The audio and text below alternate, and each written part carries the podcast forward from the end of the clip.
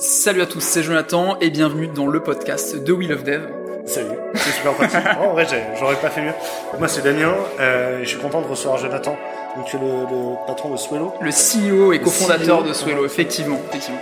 Euh, donc, on est chez toi, on est dans tes bureaux. Ouais. Et euh, je suis content de te rencontrer. En gros, un des sujets que je voudrais aborder avec toi aujourd'hui. Sur Wheel of Dev, il y a beaucoup de contenu pour que les développeurs ils puissent prendre des décisions de carrière. Et il y a beaucoup de développeurs qui aimeraient lancer des produits en parallèle de leur job, ouais. euh, qui aimeraient bien lancer un SaaS ou euh, qui leur permettrait de vivre, euh, que ce soit en parallèle du taf ou que ce soit complètement une activité. Moi-même, par exemple, c'est quand j'ai monté euh, mes premières boîtes, je pensais que ceux qui avaient fait des écoles de commerce savaient des choses que je savais pas et que j'avais besoin d'eux. Euh, et il y a beaucoup de développeurs qui, qui pensent qu'ils ne peuvent pas se lancer parce qu'ils ignorent des choses si j'ai bien compris, toi, tu as commencé euh, Swello quand tu étais tout jeune. Mhm. Et du coup, en vrai, tu ne savais rien aussi. Est-ce que c'est approprié ou pas? Je, ouais, je savais pas grand chose et à la fois j'ai appris en, sans savoir. tu vois, c'est-à-dire que t'avances, t'avances, t'apprends des choses, t'apprends des choses. Et euh, oui, oui, à l'époque c'était euh, c'était quand j'avais 15 ans et la seule, euh, enfin, qu'est-ce qui m'a motivé, c'était juste de me dire j'avais un besoin, fallait trouver une solution. Cette solution, hein, euh, truc numéro un, on va sur Google. Mhm. Google me dit il y a rien. Donc je vais sur Twitter, je publie un tweet qui demande, bah, dans mon cas, euh, est-ce que vous connaissez une solution pour programmer des tweets ouais. Et là, personne me répond sauf une personne qui m'a dit, euh, je connais pas de solution, mais je peux t'en développer une. -hmm. euh, tu la prends et après je te laisse le projet, tu fais ce que tu veux. Et euh, moi, je, je suis pas dev. Hein. Bon, dans mes études après, j'ai appris à développer et mon métier c'est web designer intégrateur. -hmm. Bon, c'est du front. Mais euh, je savais pas dev à l'époque. Ah, j'étais, ouais. j'étais, ouais, j'étais pas ouf, j'étais pas ouf. Mais j'avais quand même cette appétence dans ma famille en entrepreneur. Enfin, je veux dire, on, on connaît pas mal le web, etc.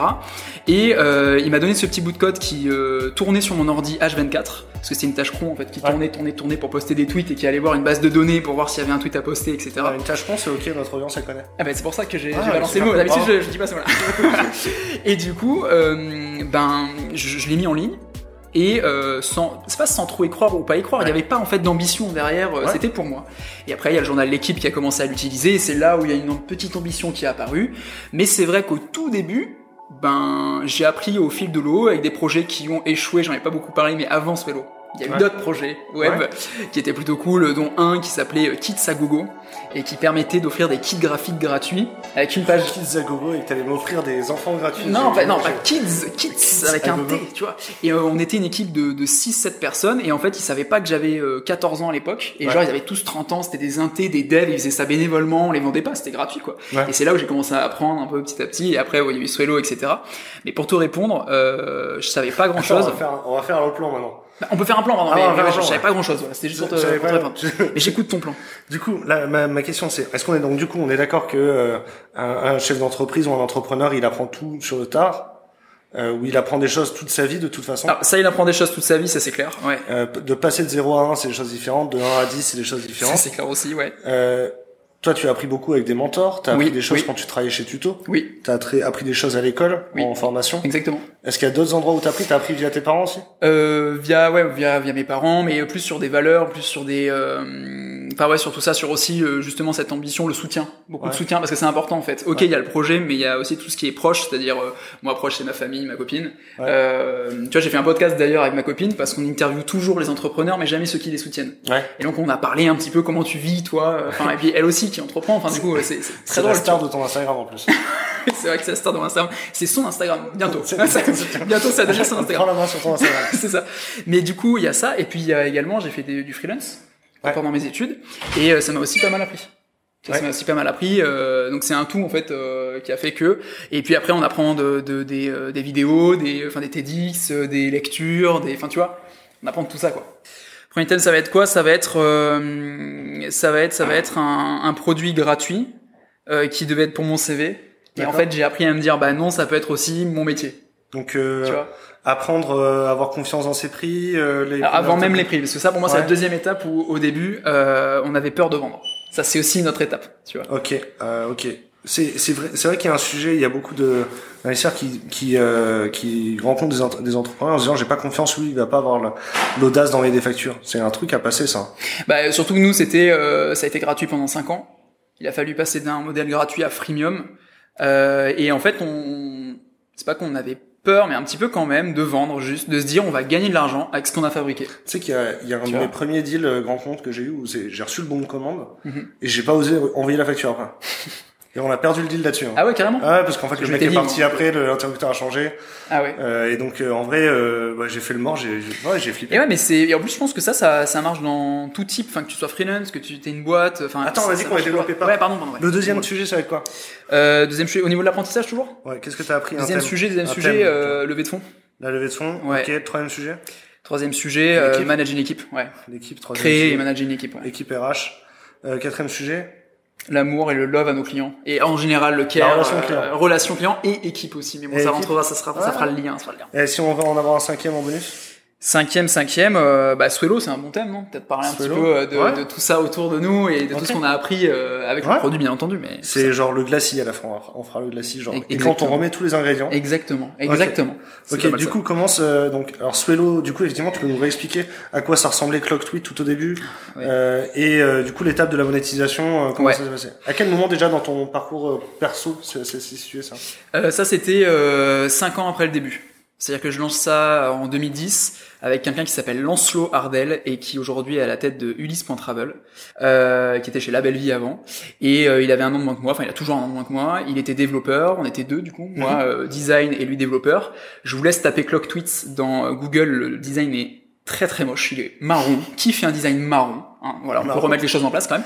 Mais bref, on sort ça à deux, euh, puis le temps avance. On a des, des grands groupes qui commencent à nous utiliser. Je me souviens à chaque fois, je descends euh, les, les escaliers de chez moi en courant, euh, en disant à ma mère, oui, cette marque qui nous utilise, cette marque qui Ouais. nous utilise, c'était trop cool. Et puis ils décident de partir au bout de deux ans euh, pour aller vers d'autres aventures. Et donc je continue le projet pendant trois ans seul. Et donc là, j'étais, euh, donc il y a eu le lycée et mon DUT que j'ai fait par alternance chez tuto.com, comme tu as pu le, le dire précédemment.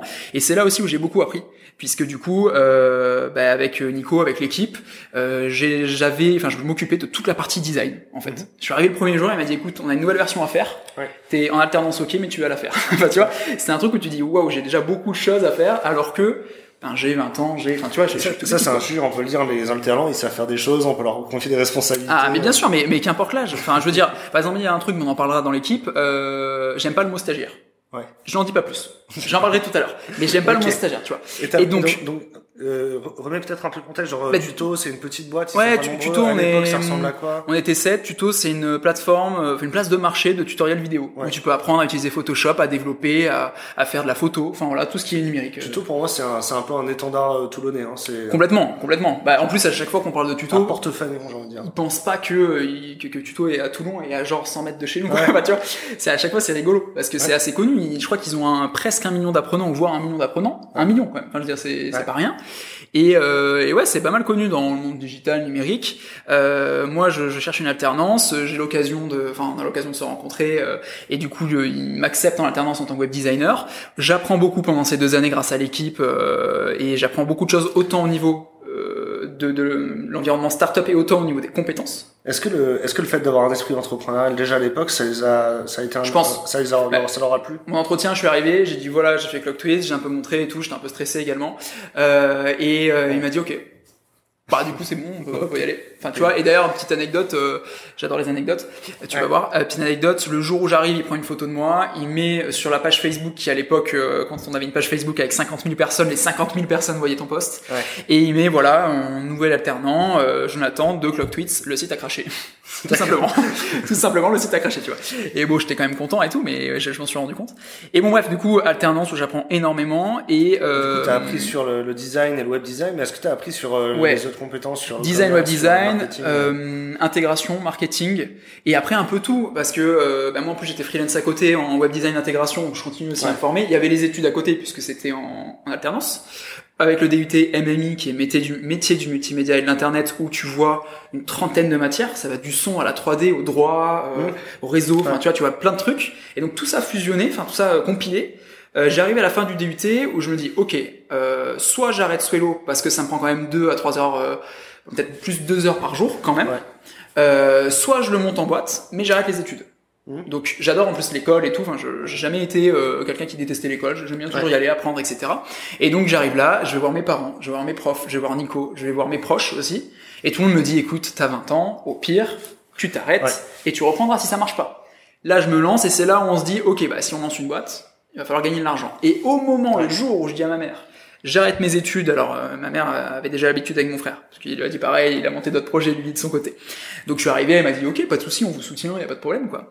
En vrai, c'est déjà vachement bien. C'est déjà génial. C'est Ah, C'est incroyable, c'est incroyable. C'est euh, et d'ailleurs, s'il y a des parents qui nous écoutent, Écoute. Ouais, mais non, mais c'est vraiment important. Soutenez vos enfants, soutenez Ouais. votre famille quand on entreprend, c'est hyper important. Et ça peut avoir, enfin, ça peut tout déclencher On aurait d'un pu passer côté. une demi-heure sur comment euh, rassurer ses parents quand on. Oui, carrément. On aurait, franchement, on Et pourrait. là, toi, du coup, c'était. euh, Mais du coup, bon là, facile. je lui dis, elle me dit, mais ok, bah avec plaisir. Enfin, je veux dire, y a pas de souci, on soutiendra, etc. Et à ce moment-là, j'entends un petit ting. C'est le ting de Mac Mail. Tu l'as reconnu? Ouais. C'est quand tu reçois un mail. Et là, c'est Thibaut, donc mon associé d'aujourd'hui, qui est le meilleur ami de mon frère, qui me dit, je reviens de Berlin pendant deux semaines. Je t'avais promis que j'allais t'aider euh, pour euh, pour Swello parce qu'il est développeur. Ouais. Euh, si tu veux, je t'aide pendant deux semaines. Et puis voilà, on avance un petit peu à deux. Ouais. Bon, il s'avère que ça fait cinq ans, quatre ans et demi. Ça s'est bien passé. Ça s'est super bien passé. Est-ce que vous avez, euh, est-ce que tu saurais dire qu'il y a des raisons de vous associer, genre si demain vous faites un autre projet, Ouais, complètement. s'il y a un- sur un autre projet vous retra- vous retravailleriez ensemble? Mystère. Alors, je pense oui, mais C'est euh, des raisons en dehors du projet de s'associer? mais je pense que la première raison, c'est qu'on se connaissait pas. Ouais. C'est assez rigolo parce que moi, je le connaissais de vue. C'est le meilleur ami de mon frère. Je le connais Ouais. de vue. Il vient à la maison, etc. Il m'a aidé deux fois. Il m'a sauvé deux fois sur Swello euh, à des moments, notamment la veille de mon bac blanc où le serveur crash et j'ai une grosse marque au téléphone qui me dit oui, mais on doit publier nos tweets demain. euh. Et là, il m'aide et tout à une heure du mat à remettre le serveur en place parce que bah, je suis pas dev quoi. Donc je sais faire les trucs un peu basiques. Je fais du web design, de l'inté, de la com, mais je suis pas dev. Donc, Ouais. euh, donc voilà. Il me sauve, donc il y a des petites histoires quand même, il y a des petits antécédents. Euh, mais au final, ce qui, enfin, ce qui fonctionne, je trouve, c'est trois choses. Première chose, c'est qu'on se connaissait pas au début. Ouais. Et euh, je pense que c'est un gros plus parce que on, on est devenu associés puis amis. D'accord. Et là, je parle vraiment que pour moi, mais dans les expériences que j'ai pu vivre, c'est compliqué de travailler avec des amis qui deviennent après des employés ou des membres d'équipe.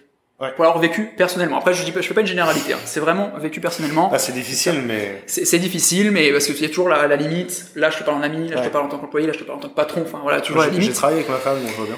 Mais voilà, enfin, avec des proches, c'est assez compliqué. Et là, en fait, mais c'est ce que je dis avec tous les, nos employés, enfin, Ouais. nos membres d'équipe, c'est toujours pareil. Ça, c'est la première chose. Deuxième chose, on est ultra complémentaires.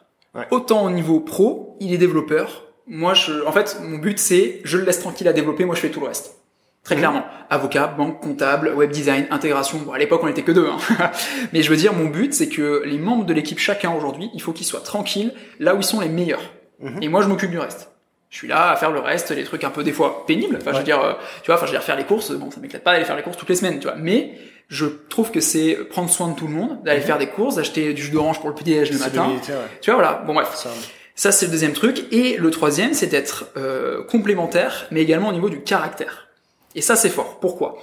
Surtout qu'attention, j'ai Ouais. rien contre les devs, mais les devs qu'on a pu rencontrer, pas tous, mais des fois, il y a des, forces d'ego. Non, mais Tu, tu peux dire ce que tu veux, au pire je les démentirai si c'est faux. Très bien. Non mais je- je- encore une fois, j'aime pas faire des généralités parce que c'est faux, mais il y a certaines personnes et moi je l'ai beaucoup rencontré quand on a fait des entretiens avec des devs qui ont des égos assez forts. Voilà. Ouais. Moi c'est ce que j'ai je me suis aperçu. Et je t'avoue que euh, nos recrutements, enfin nos devs et nos membres d'équipe en général, ça marche avec tout le monde. hein. Là j'ai fait une généralité avec les devs, mais ça marche avec tout le monde. Ils ont pas du tout de forts égos. Et c'est vrai que euh, bah, là quand on est associé, lui il a plutôt euh, tendance à être discret. Ouais. Moi absolument pas. Ouais. Voilà. Et en fait, je pense que si on n'avait pas été tous les deux, si on avait été tous les deux euh, discrets, ou si on avait été tous les deux à adorer parler, à adorer Oui. faire des confs, etc., ça aurait pu potentiellement poser problème. C'est intéressant ce que tu dis sur l'ego des devs parce que c'est. Bah déjà, on, c'est, c'est- ça change. Je m'attendais à ce que tu me dises que les développeurs sont des barbus qui restent dans la cave et qu'on les voit pas. Non, ça j'y crois pas. Ça, non, mais pas parce que t'es barbu que. Moi, je pense que en fait, les, les devs, ils ont une double peine sur ce sujet-là, c'est que de un, euh, on les met toujours en posture d'expert, c'est-à-dire qu'il y a personne qui peut repasser sur leur travail ou dire s'il est bien fait ou pas. en- en Alors qu'il le faut. alors qu'il le faut, mais on les met en posture d'expert, c'est-à-dire que si ça plante, c'est de leur faute et personne ne vient les sauver. Pas forcément vrai. Et euh, en plus, euh, ce qu'ils font, c'est immatériel, ça se voit pas. Tu vois, parce qu'à la limite, un artisan qui fait du bois, Ouais. euh, à la fin de son taf, tout le monde peut dire putain, son taf il est beau quoi. Un dev, euh, à la fin, il a shippé son code en prod. euh, Si ça se trouve, c'était de la merde. Si ça se trouve, il est bien, on sait pas. Et du coup, en fait, t'es un peu obligé de show off pour euh, qu'on te fasse confiance correctement et qu'on te laisse taffer quoi. Mais je vais te dire un truc, euh, nous sans les devs on est rien.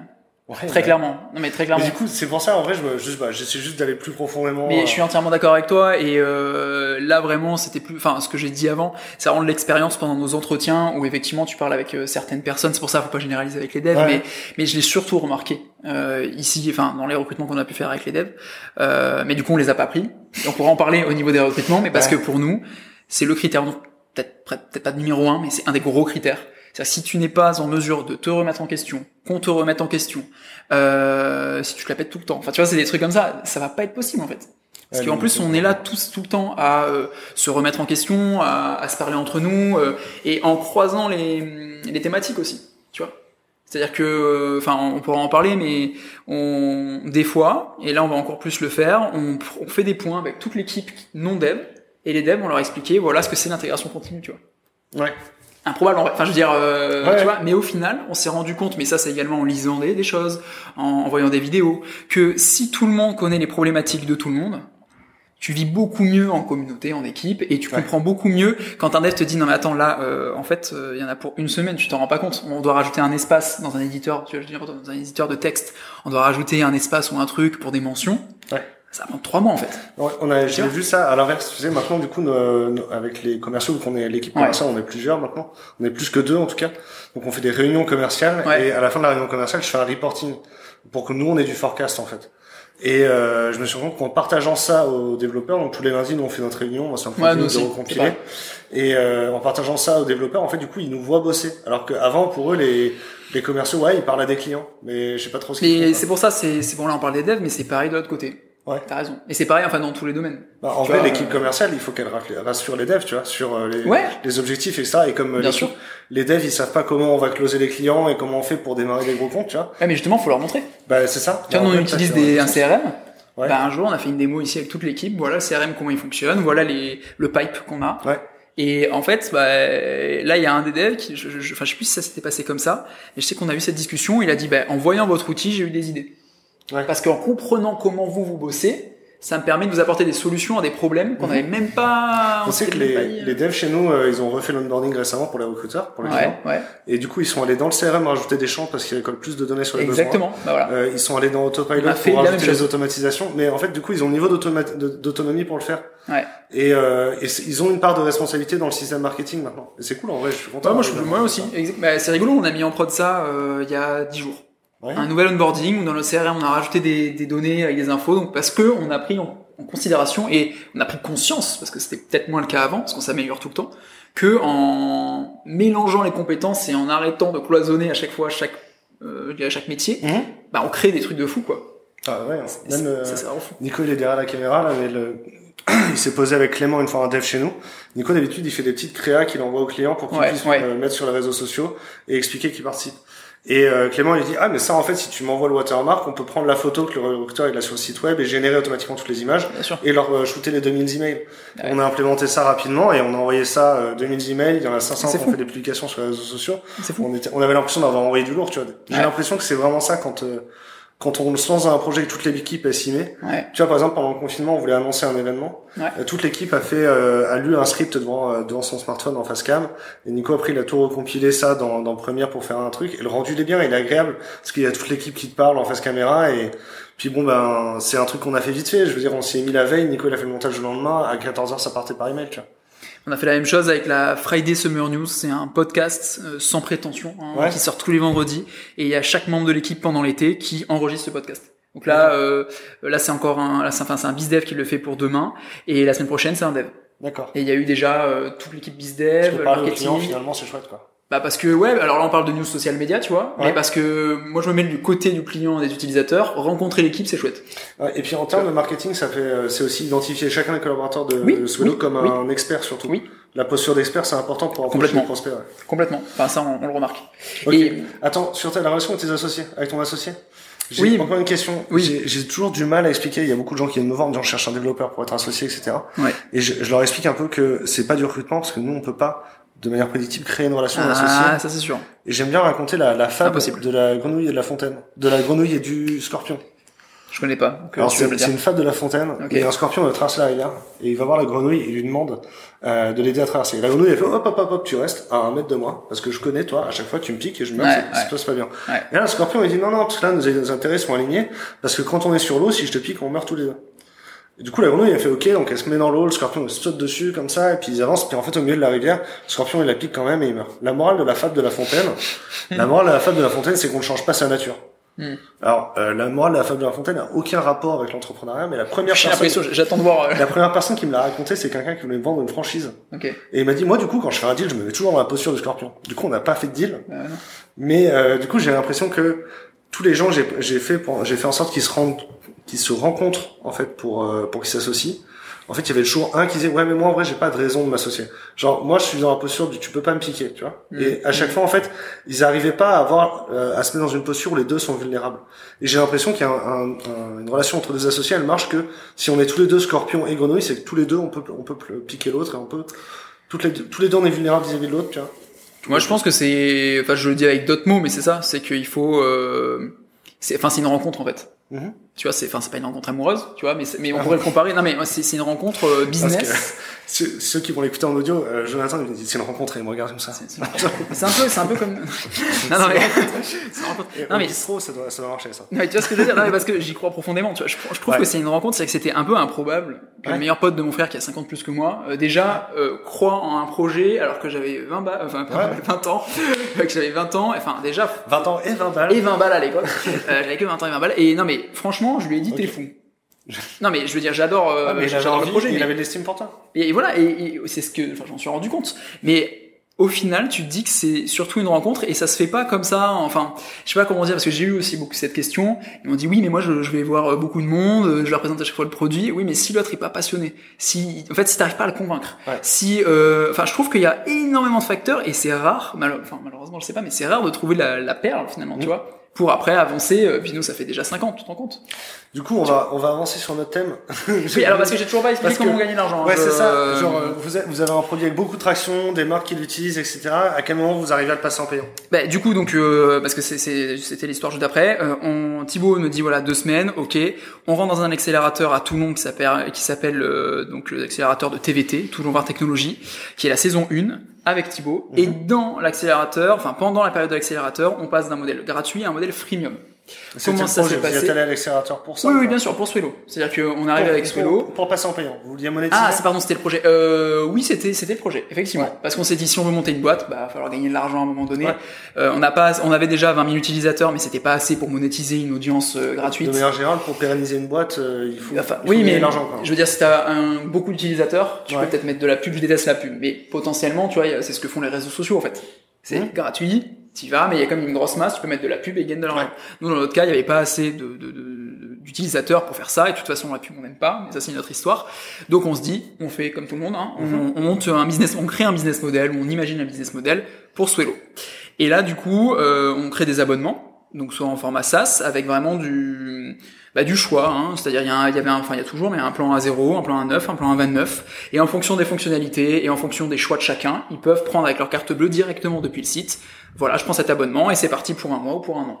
C'est vraiment nous notre modèle et on y croit quoi, profondément. C'était quoi l'intérêt de passer en payant pour le client? Euh, pour le client, par rapport à euh, qu'il soit en gratuit ou en payant, il gagne, il gagnait parce qu'en fait, euh, il n'y avait pas eu d'update de la plateforme au niveau fonctionnel, au niveau fonctionnalité depuis trois ans. Donc là, on arrive avec Thibaut, on développe un meilleur plan gratuit et des meilleurs plans payants avec des fonctionnalités en plus et on débloque un nombre d'utilisateurs en plus, un nombre de profils sociaux en plus, des statistiques. La limite commerciale sur le nombre de réseaux sociaux connectés, vous l'aviez mis dès le début? Oui. Oui, Ouais, c'est ce que fait euh, tous nos concurrents, euh, Ça, vous ce que font tous nos concurrents, pardon. Vous, vous l'avez décidé parce que les autres le faisaient aussi et Il y a eu les deux. C'est-à-dire qu'on s'est, au début, on s'est dit, nous, qu'est-ce qu'on veut? Ouais. On connaît nos- le nom de nos concurrents, mais on n'avait pas trop analysé leur pricing. Et après, on a analysé les pricing, on a, on a regardé et ça matchait. Ouais. Tu vois, les limites aujourd'hui dans un outil social media, pas de gestion de réseaux sociaux, c'est utilisateur, le nombre d'utilisateurs, le nombre de profils sociaux Est-ce que tu sais que features. Monster, qui est notre principal concurrent, ils changent encore leur limite commerciale cette année? Mais après, pourquoi pas? Genre, En vrai, euh, ça se, ça se change, tu vois. Je veux dire, nous, on réfléchit aussi à des choses. On a, on a rajouté des add-ons. euh, tu vois, enfin, on essaie de, de tester des choses aussi. en fait, au final, elles ont pas besoin, euh, les, les limites commerciales, elles ont pas besoin d'être, euh, on n'a pas besoin de trouver la meilleure, en fait. Non, faut juste trouver. euh, moi, je trouve c'est matcher avec les clients, quoi. Tu vois, celle qui convient le mieux aux clients et il faut qu'on rentre dans nos coûts, bien entendu.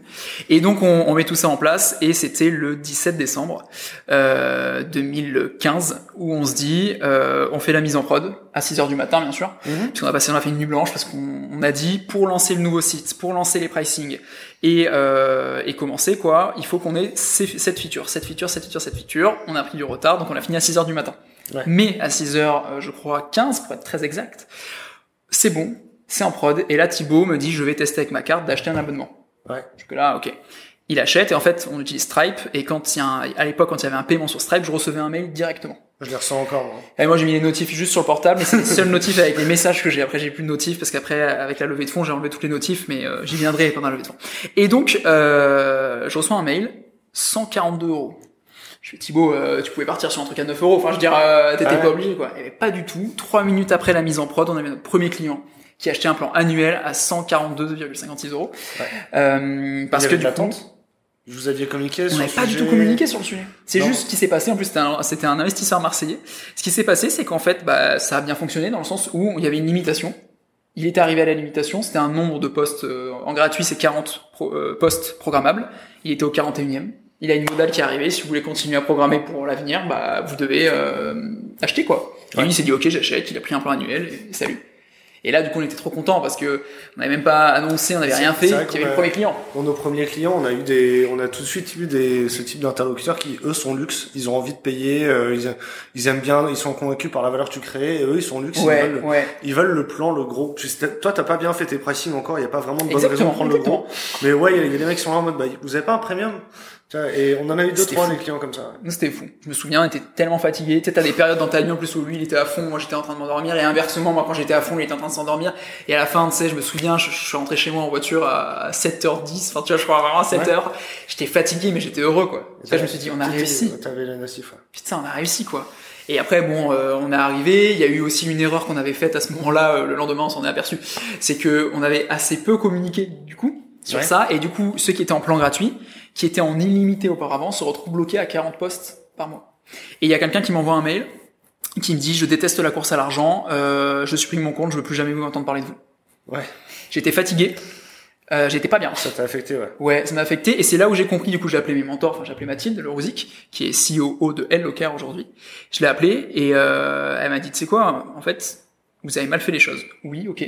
Vous revenez en avant, vous recommuniquez comme il faut. Ouais. Et tu arrêtes de prendre euh, en compte personnellement ce que te disent les gens parce qu'au final c'est pas toi Jonathan à qui voulait donner ça tu vois et depuis ce jour-là bah, je dédramatise tout ça vraiment et euh, surtout bah, on a appris et maintenant dès qu'on a dès qu'il y a quelque chose qui va changer on l'annonce on l'explique et longtemps à l'avance. Comme ça, on a le temps d'échanger avec nos clients, nos utilisateurs, et en fait, on se rend compte, on s'en est rendu compte à cette, cette fois-ci, ils comprennent parfaitement. Ouais. Et donc, on est passé en payant, et c'est là que ça a commencé. Alors, au début, on faisait pas beaucoup de chiffres. Euh, c'était pas facile, entre guillemets. Enfin, tu vois, on faisait des centaines d'euros les premiers mois, après 1000 euros. Ouais. Puis, on arrive à un moment où on commence à gagner un petit peu plus, et euh, ça fait du coup la liaison avec le deuxième thème qui est la levée de fonds. Euh, Du coup, t'as attendu le 10K MRR pour lever des fonds ou quelque chose comme ça? Pas du tout. Pas du tout? Pas du tout. Ce qui s'est passé, c'est que donc on fait l'accélérateur, on en sort en euh, février 2016, on crée la société le 29 février 2016. Ouais. Cette société n'existait pas, c'était juste un projet au début. Donc on est passé du projet à une société, tu vois. Au début, moi quand j'étais tout jeune, c'était idée à projet, et là c'était projet à boîte. Et euh, ce qu'on fait, c'est que on recrute notre premier stagiaire, qui est Kevin et qui est toujours dans l'équipe cinq ans après et, et qu'on adore comme tous les membres de l'équipe. Du coup, t'aimes bien les stagiaires quand même. Ben, en fait, on a, sur nos 6 ou 7 qu'on a eu, on a recruté 3 en CDI. Après, les autres, soit ils voulaient partir euh, ailleurs, soit au final ça n'a pas matché, ça arrive, hein. euh, soit bah, ils sont encore ici, et euh, du coup, on a certains qu'on aimerait garder, mais c'est compliqué, mais voilà. En tout cas, si Ouais. on peut les garder, si on peut les former et les garder, avec grand Ça, c'est dur. hein. Il y a plein de gens à qui on pourrait proposer des stages, mais j'ai un peu du mal à leur expliquer. En vrai, il y aura pas de poste après. Et euh, c'est un. C'est sûr. Et de toute a- façon, il y a un coût moral là, pour, Oui. pour nous. Mais, mais, je, mais euh, complètement. Et euh, alors pour le coup, nous on ne prend pas de stagiaire si c'est pas nécessaire. Tu vois, si on, tu vois, on va pas prendre un stagiaire pour prendre un stagiaire parce qu'on a des tâches ingrates à faire. Tu vois, ça Ouais. c'est jamais de la vie. Non, par contre, en vrai, il y a des gens à qui tu proposes un stage et ils ont besoin d'une expérience pour trouver du travail. Enfin, Voilà, exactement. on a, on a, il y a des gens qui sont, je pense à Pierre qui est venu chez nous en stage. Il a, Ouais, il a fait un stage chez nous. Après, il a trouvé une, un, un CDI dans une boîte à côté de chez nous, tu vois. mais carrément. En- comme on est sur. Euratech, il y a quand même 200 boîtes autour. euh, Il y a du taf, à- enfin, il y a des postes. hein. Ouais, et, et au final, moi, je, enfin, on va en parler juste après, c'est le thème d'après l'équipe, encore une fois. Mais, euh, il me recadre sur le plan. ah, mais c'est vrai ça. Mais, euh, mais ce truc de stagiaire, c'est hyper important chez nous. Ouais. On y reviendra. La levée de fonds, du coup, on recrute notre premier stagiaire qui Ok. est Kevin, qui est développeur mobile. On n'a pas cette compétence en interne, donc génial. Qui au début donc euh, fait du dev pour la plateforme et très vite qui crée l'application mobile Ouais. euh, sous Ionic, donc pour l'avoir sur Android et sur euh, iOS. Et euh, on commence à se dire ok, si on veut, peut-être pas battre, mais concurrencer nos concurrents, on peut pas rester comme ça à trois. Il faut qu'on lève des fonds pour être plus puissant. Donc c'est là où il y a le tilt qui se fait, tout en sachant que je vais être hyper sincère. Pendant l'accélérateur, il y a des gens qui nous ont dit est-ce que vous allez faire une levée de fonds Non, non, pas du tout. On n'en fera pas pas. reçu les marques d'intérêt quand même. Ouais, ouais, mais tu Genre vois, les, les actionnaires qui sont à la fin ou celui qui a l'idée, Oui. qui a l'idée le closing, oui. euh, celui-là, euh, tu l'avais déjà rencontré avant de décider. Bah, de toute façon, et c'est voilà, c'est justement le- juste la suite de l'histoire à ce niveau-là, c'est que quand on a fait notre premier pitch euh, face à VAR Business Angels, Mhm. euh, en fait, on connaissait la moitié. VAR Business Angel, moi, ça m'a toujours fait marrer parce que ça fait VBA. Bah, c'est VBA, effectivement, ça se dit VBA. ça fait B- Ouais, mais le VBA, c'est une vieille techno, en fait. D'accord, bah tu vois, ça se dit VBA. ça se dit VBA euh, ici, où euh, tu vois, t'as Provence Business Angels, c'est PBA, tu vois. Ouais. Et euh, en fait, bah... euh, VBA, c'est aussi Paris Business Angel. Ouais, ça va, faire attention. Mais j'attends, j'arrête mais de du coup, non, non, non, mais du coup, ce que je voulais dire, c'est que juste euh, pour, pour rebondir sur ce que tu disais, en effet, sans le savoir, on connaissait déjà la moitié des business angels qui étaient face à nous le jour où on a Ouais. pitché face aux business angels. Alors du sans coup, le savoir. euh, avant de passer à comment tu prends contact avec les investisseurs, c'est donc l'objectif de la levée de fonds, c'est de, c'est de renforcer les fonds propres, C'est euh, c'est euh, vite, recruter, recruter pour aller plus vite, recruter pour très aller plus clairement. vite. Pour euh, Parce que tu me dis être plus gros que la concurrence, mais la concurrence du coup, c'est quand même des géants américains qui étaient déjà hyper capitalisés à l'époque. Alors euh, oui, oui, oui, oui, mais quand tu voyais nos utilisateurs, il y a, enfin, c'est aussi pour ça, hein, il y avait quelque chose à faire en France. Donc pour toi, ouais, il y avait un marché. Et du coup, ce positionnement euh, franco-français de, de Swello, il date déjà de l'époque là, Sans le vouloir. sans le vouloir. C'est rigolo parce que à chaque fois on pose beaucoup des questions comme ça, tu sais, ah ouais, mais du coup ça vous l'aviez prévu? Non, pas du Non, tout. mais non, je Non, sais. mais tu vois, c'est ça, c'est ça qui est beau, c'est Il y a que des paradigmes. Tu Pas vois. du tout. Et au final, euh, c'est un jour quelqu'un qui nous a dit mais mettez en avant le français, tu vois, le côté français. Ouais. Et on l'a fait et tout de suite. Ça, alors je vais pas dire ça a cartonné, mais ça a bien, ça a vraiment marché. C'est un vrai argument. Aujourd'hui, c'est un très très bon argument Ouais. parce qu'on est deux sur le marché français et que du coup, bah ouais. On est français, tout le monde veut faire du franco-français, surtout quand tu vas parler à des assurances, à des euh, à des entités, euh, tu vois, comme des mairies, des, enfin tu vois, à des institutions, ça, ou des écoles. Elles veulent du français, mais c'est normal. Enfin moi aussi, du coup, bien. on bosse avec, on essaie de bosser qu'avec des ça- français. Ça a changé en 10 ans quand même. Hein. bien sûr que ça a changé de fou. Parce qu'avant, ils Bien voulaient sûr. ils achetaient Word, il y avait pas de souci. Ils, oui, ils en fichaient. Mais c'est vrai qu'aujourd'hui, il y a cette, euh, ce petit truc qui s'est débloqué et c'est tant mieux pour nous. Pour nous qui, qui sommes français. Euh, mais donc du coup, euh, oui, pour renforcer l'équipe, pour euh, donner un gros coup de boost, parce qu'on a une base d'utilisateurs qu'il faut convertir, plus on a de l'acquisition à faire. Et surtout, bah, on croit à fond au projet. Ouais. Tu vois, je veux dire, et les investisseurs nous l'ont dit, votre projet, votre idée, elle est cool, hein, sinon, enfin, on n'investirait pas. Mais c'est surtout vous. Comment t'as décrit le, le besoin financier euh, Bah, je vais te dire la vérité, on a fait un BP qu'on a préparé avec Mathilde, qu'on a préparé avec euh, Cyril qui travaillait à TVT et qui nous avait accompagnés pendant l'accélérateur. Euh, Mathilde nous avait amené, enfin nous avait donné son canevas de business plan et puis elle nous a dit maintenant c'est à vous, il faut que vous vous l'appropriez. Ça, c'est c'est un sujet parce que nous aussi, euh, quand on a levé des fonds, en fait, on a montré notre BP à plein de gens de chez Ouais, Réseau ouais. Et les, les, les interlocuteurs qu'on a eu, ils ont tous validé notre BP ou l'ont re- nous ont fait Et- retravailler. Exactement, Et, et ça, ça fait partie de la levée de fonds, en fait, de faire du BP. bien sûr. De toute façon, euh, enfin pour Il faut info, montrer et trouver les gens qui nous aident, quoi. totalement. Et il faut demander.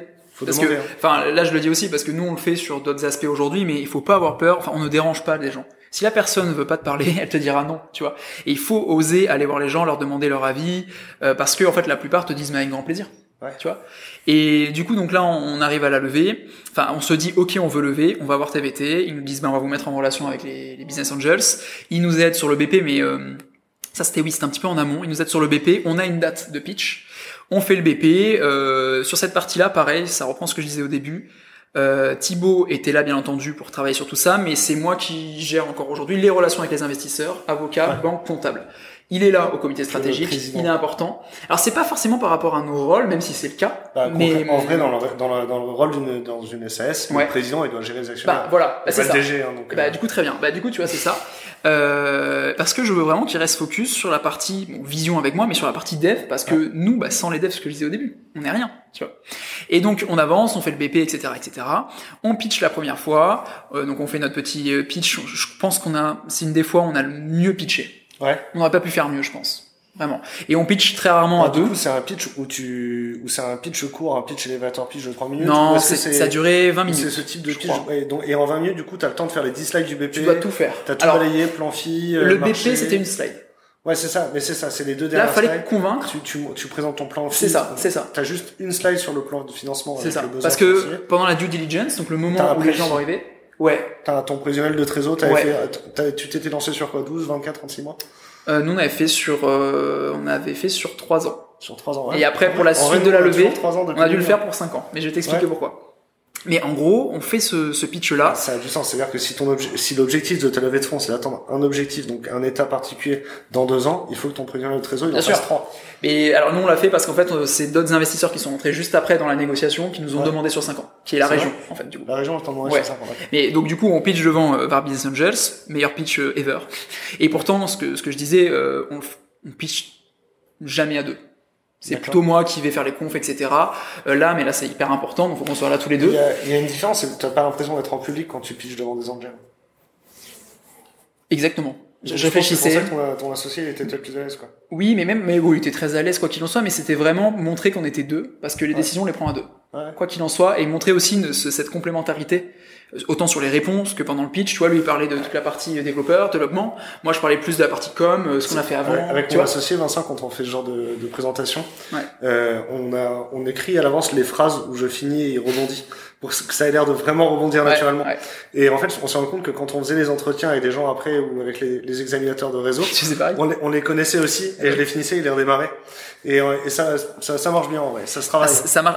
Alors, c'est pas facile hein, de pitcher à deux, mais là, on s'est entraîné, mais pff, je sais pas, on a dû la faire 100 fois. Ouais. 100 fois. On avait, je me souviens, on avait fait plein de papiers avec plein de questions pour euh, répondre à toutes les questions possibles, tu vois. Mais des questions, Finalement, il y en a deux sur les 20 qui sont sortis, mais Ouais, mais coup, des questions qui allaient de qu'est-ce que c'est Twitter?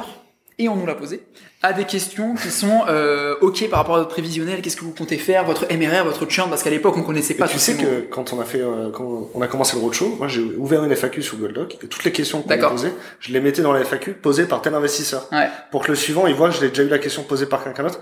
Et en vrai, les investisseurs, les, les qu'on allait voir, limite, ils allaient plus voir la FAQ que le BP. Oui, bien sûr. Parce que c'était plus simple à lire, en fait. Bien sûr. Bien sûr, mais t'as bien fait. Alors nous ça s'est pas fait exactement comme ça puisque donc on est allé voir VBA, on passe, ils nous appellent le soir, ok, on fait la due diligence, tout le monde est d'accord, c'est une des premières fois que tout le monde est d'accord. Mhm. Donc là on fait waouh trop cool, enfin tu vois. Euh, on attaque la due diligence et au milieu, enfin ça a duré huit mois la levée. hein. Au milieu, euh, il y a euh, Paca Investissement qui commence à rentrer dans l'histoire. Mhm. Donc faut savoir qu'en région PACA, il y a un fonds d'investissement qui va doubler l'investissement des investisseurs privés si c'est au-delà de 200 000 euros. Je parle à l'époque où nous on y était. Ouais, c'est un fonds suiveur. ouais. Et du coup, ce qui s'est passé, c'est que nous, pendant le pitch, pour répondre à ta question, euh, nous, pendant le pitch, on a dit on, veut, on voudrait 300 000 euros pour tant de pourcents. Ils nous ont dit non, on va aller chercher 500 000 euros.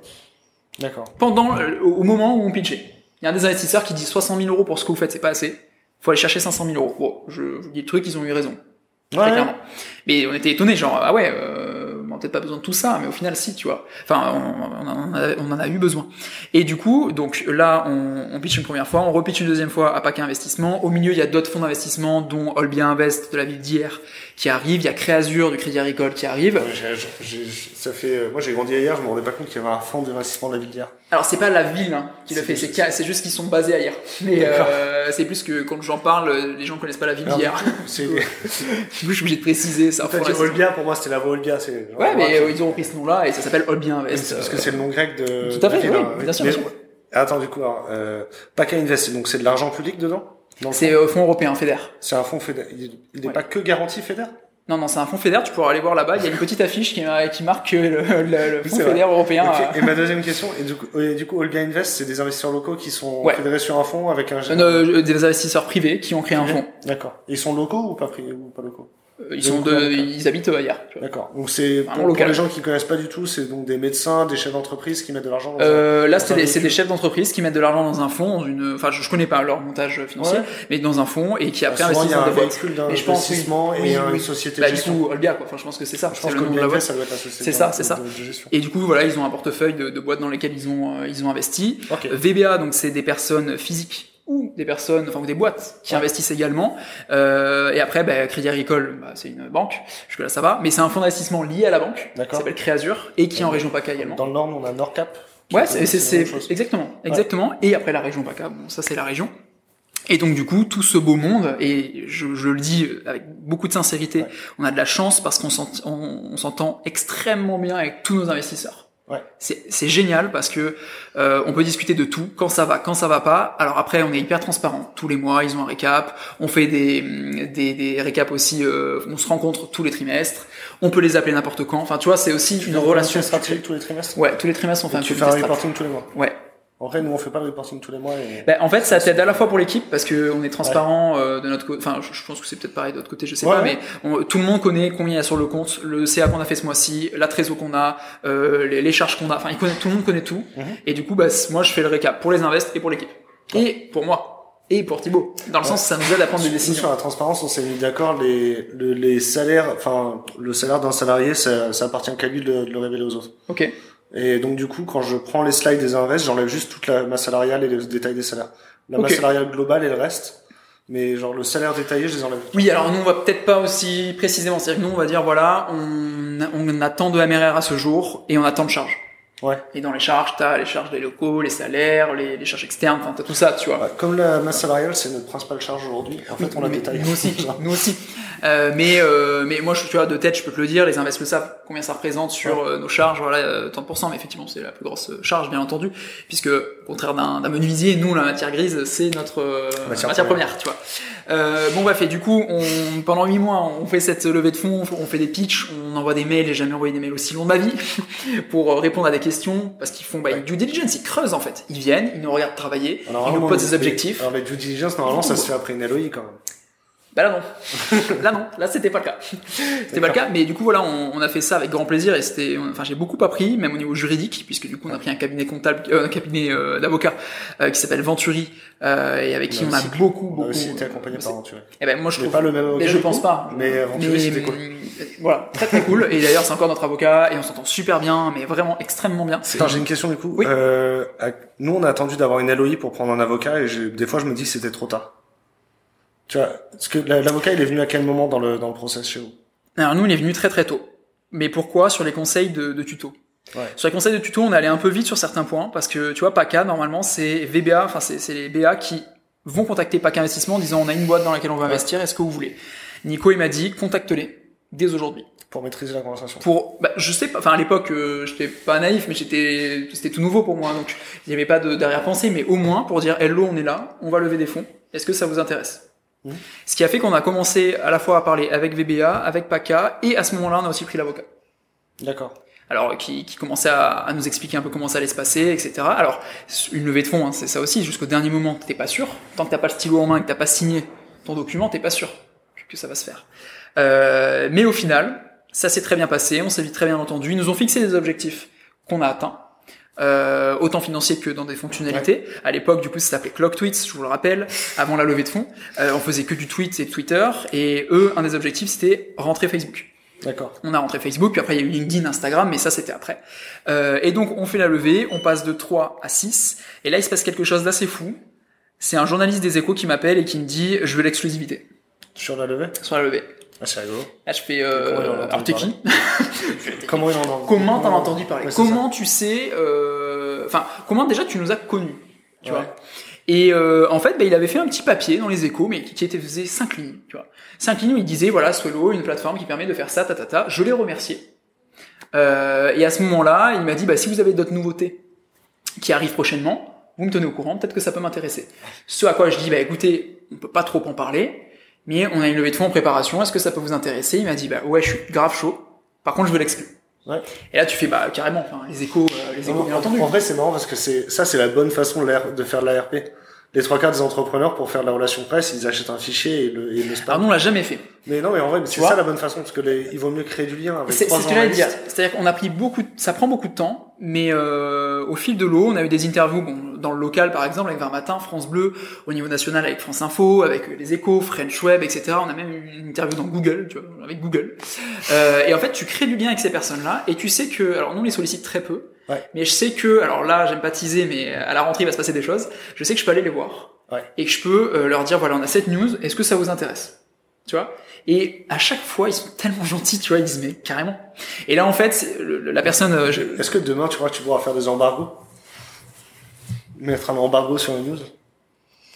Je sais pas, je pense, je sais pas, je sais rien. Je t'appellerai si c'est le cas ce qui arrive. Je, je sais pas. En fait, c'est parce que j'ai travaillé sur Ubisoft récemment. Ubisoft Ouais. fait des embargos sur ses, sur ses news. Et euh, je trouve ça marrant. Je me suis Et, du coup, alors comment ça se passe dans le, dans le Bah, en fait, du coup, euh, ça se fait aussi dans la presse tech, mais en gros, un embargo, c'est, euh, ben, admettons, tu annonces la levée de fonds. D'accord. Euh, tu tu onboard un, tu, tu dis que tu as une actu et que tu vas mettre un embargo jusqu'à telle date et tu proposes aux journalistes de prendre contact et de poser un maximum de questions. Du coup, s'ils veulent tourner un reportage, on va le temps de le tourner, etc. Mais D'accord. tous les journalistes, ils respectent l'embargo, sinon tu leur euh, communiqueras plus de news. Mhm. Et, euh, et du coup, tous les journalistes, ils réalisent en même temps. C'est pour ça que par exemple, quand Macron a annoncé qu'il redirigeait euh, 3 milliards de euh, des assurances vie euh, vers euh, euh, vers les euh, vers le, les, les VC, euh, French Web a- a- avait un article de euh, 4000 mots déjà prêt tweeté 3 D'accord. minutes avant l'annonce de Macron au micro. Ils étaient déjà prêts, il avait déjà tweeté. Ça, c'est l'embargo qui le fait. Ok, ok. Peut-être. Voilà. Non mais, mais du coup non mais c'est hyper intéressant peut-être euh, non mais je connaissais la définition en quoi mais ce qui est sûr c'est que je te rejoins pour la- le côté presse faut créer du lien mais ça c'est la règle partout enfin on va pas, on va pas redire ce qu'on connaît déjà mais c'est hyper important et donc bref ce à quoi je dis ok Euh, et du coup nous on a signé le 1er juin je crois et on a on l'a annoncé publiquement et dans les échos le 27 juin Ouais. sauf qu'on avait déjà lancé euh, trois offres d'emploi de CDI en mai et le 1er juin tout le monde est rentré euh, dans la boîte D'accord. donc on avait recruté déjà, on était 6 dans l'équipe. Ça, ça on s'en rend pas compte, mais nous aussi, en fait, quand on a, quand on a pitché même au comité d'engagement, sur les slides du, sur les slides de la levée de fonds, il y avait déjà une photo de Nico, il y avait Oui, nous déjà aussi, une on a photo fait de ça. Martin, On a fait pareil. Et donc les, et sur les quatre personnes qu'on avait mis dessus, on en a embauché deux concrètement. Parce que Nous, sur les 4, on a bah, 3 du coup qui sont restés. Et après, on a recruté trois nouvelles personnes. Et on avait même engagé les embauches avant parce que on avait euh, pris euh, les emprunts euh, auprès de Réseau Initiative. D'accord. Ville s'appelle LMI maintenant au défi. Et Réseau Entreprendre nous avait fait le prêt aussi, donc ça nous avait permis de déclencher les embauches. D'accord. On a apporté au capital au concours. Alors nous, c'était vraiment les invests qui nous ont dit, écoutez, euh, il reste encore que les signatures, ça va se faire. Commencez les recrutements pour gagner du temps. Et c'est aussi ce que j'aime beaucoup parce que t'as signé les contrats avant T'as signé les contrats avant d'avoir l'échec? Euh, non, ça s'est fait le même jour. Fait- Enfin, pas le même jour, mais à, à quelques jours près. Genre, que- on a signé avant. Est-ce que du coup ton closing ça s'est vraiment passé euh, comme ça, genre avec euh, tout le monde qui vient dans la pla- dans- dans- Ouais. dans- chez le chez le Venturi, Ouais. chez Venturi Enfin, c'est pas Venturi, c'était chez les in- le- l'avocat des invests. Mais ouais, c'était ça, on était tous autour d'une table, on était en t-shirt avec Thibaut. Nous, on est- on reste comme ça. Tu vois, on est qui on est, on reste qui on est. On arrive, on a notre petit bic, et on a signé le petit Ah, papier tous ensemble. Le truc qui fait trop sensation à chaque fois que je raconte la levée de fonds, le fonds il prend l'argent aussi le jour-là. Donc nous aussi on en a ramené un chèque pour le fonds. Ah non. Bah en fait notre fonds nous, il en prend des frais de dossier D'accord. et donc on a ramené un chèque de 5000 euros pour, la, pour le fonds. Alors nous, on a dû payer la- les avocats de, Ouais, ça des invests, mais Mais ça, c'est comme dans toute levée. payé après, les on les a payés après les Ouais, voilà, avocats. c'est ça, c'est comme dans toute levée, mais sinon, non, non, on n'a pas payé les fonds euh, pour des frais de dossier. Ah, c'est- et en fait c'est rigolo, mais en vrai c'est hyper courant qu'un fonds Ouais, euh, ça m'étonne pas, quand un investisseur professionnel euh, ils prennent euh, des frais de dossier. Et, euh, et donc, euh, c'est pas annoncé au début en général. Ah non, non, non, mais ça on l'a su un petit peu après. Mais c'est vrai que c'était pas annoncé. Mais au fi- enfin, parce qu'on a entendu parler à un moment donné. Nous, ça s'est pas Bah, passé chez nous. Toi t'as payé les avocats de tes investisseurs. Nous notre investisseur il avait un juriste interne, tu vois. D'accord. Donc c'est le ça, c'est- D'accord, ça revient, au même. ça revient même.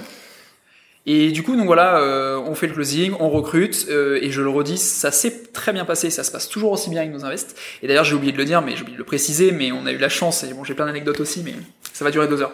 Je, je le sens. Euh, Non, mais t'inquiète, euh, en vrai on va aller plus vite après. bon, ça va. Parce qu'on a déjà répondu à plein de questions après. C'est vrai, c'est vrai.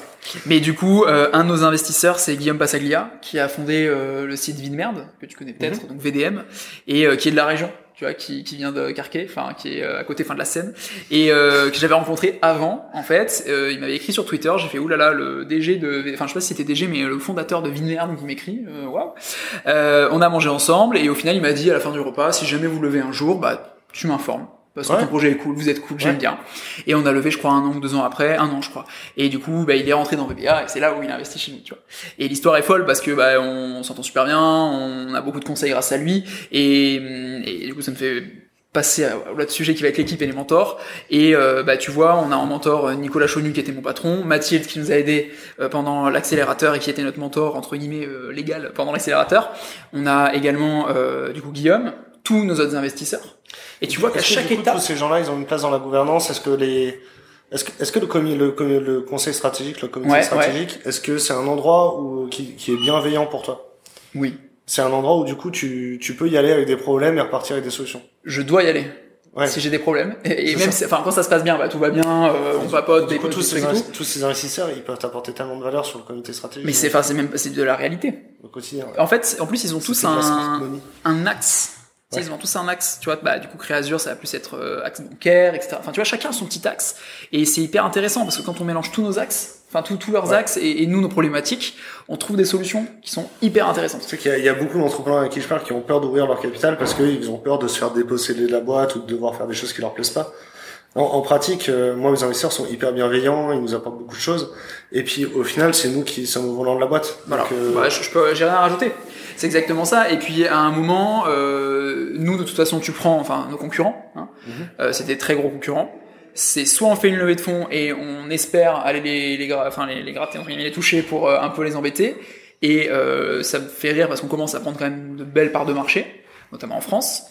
Soit tu restes comme ça et tu fais pas grand chose. Donc euh, oui, des fois ça peut faire peur, ce que j'entends. Mais des fois, bah, c'est aussi ça l'aventure entrepreneuriale, tu vois. Y aller, euh, oui, perdre entre guillemets un peu de, de, de, de part dans la boîte, garder euh, les, les, décisions. Euh, enfin, tu vois, c'est les gars toi qui gardent les décisions. Et avant, j'ai même pas l'impression d'avoir perdu des parts dans la boîte. Non plus, j'ai gagné. En, termes d'action, en fait, euh, typiquement, c'est des actions qu'on rajoute au capital, tu vois. Ouais. Donc en fait, la boîte elle est plus grosse oui, parce qu'ils oui, sont oui. dedans. Tu vois, en, en pratique, c'est plus, euh, on a poussé les murs pour qu'il y ait plus de gens dans la pièce. Exactement.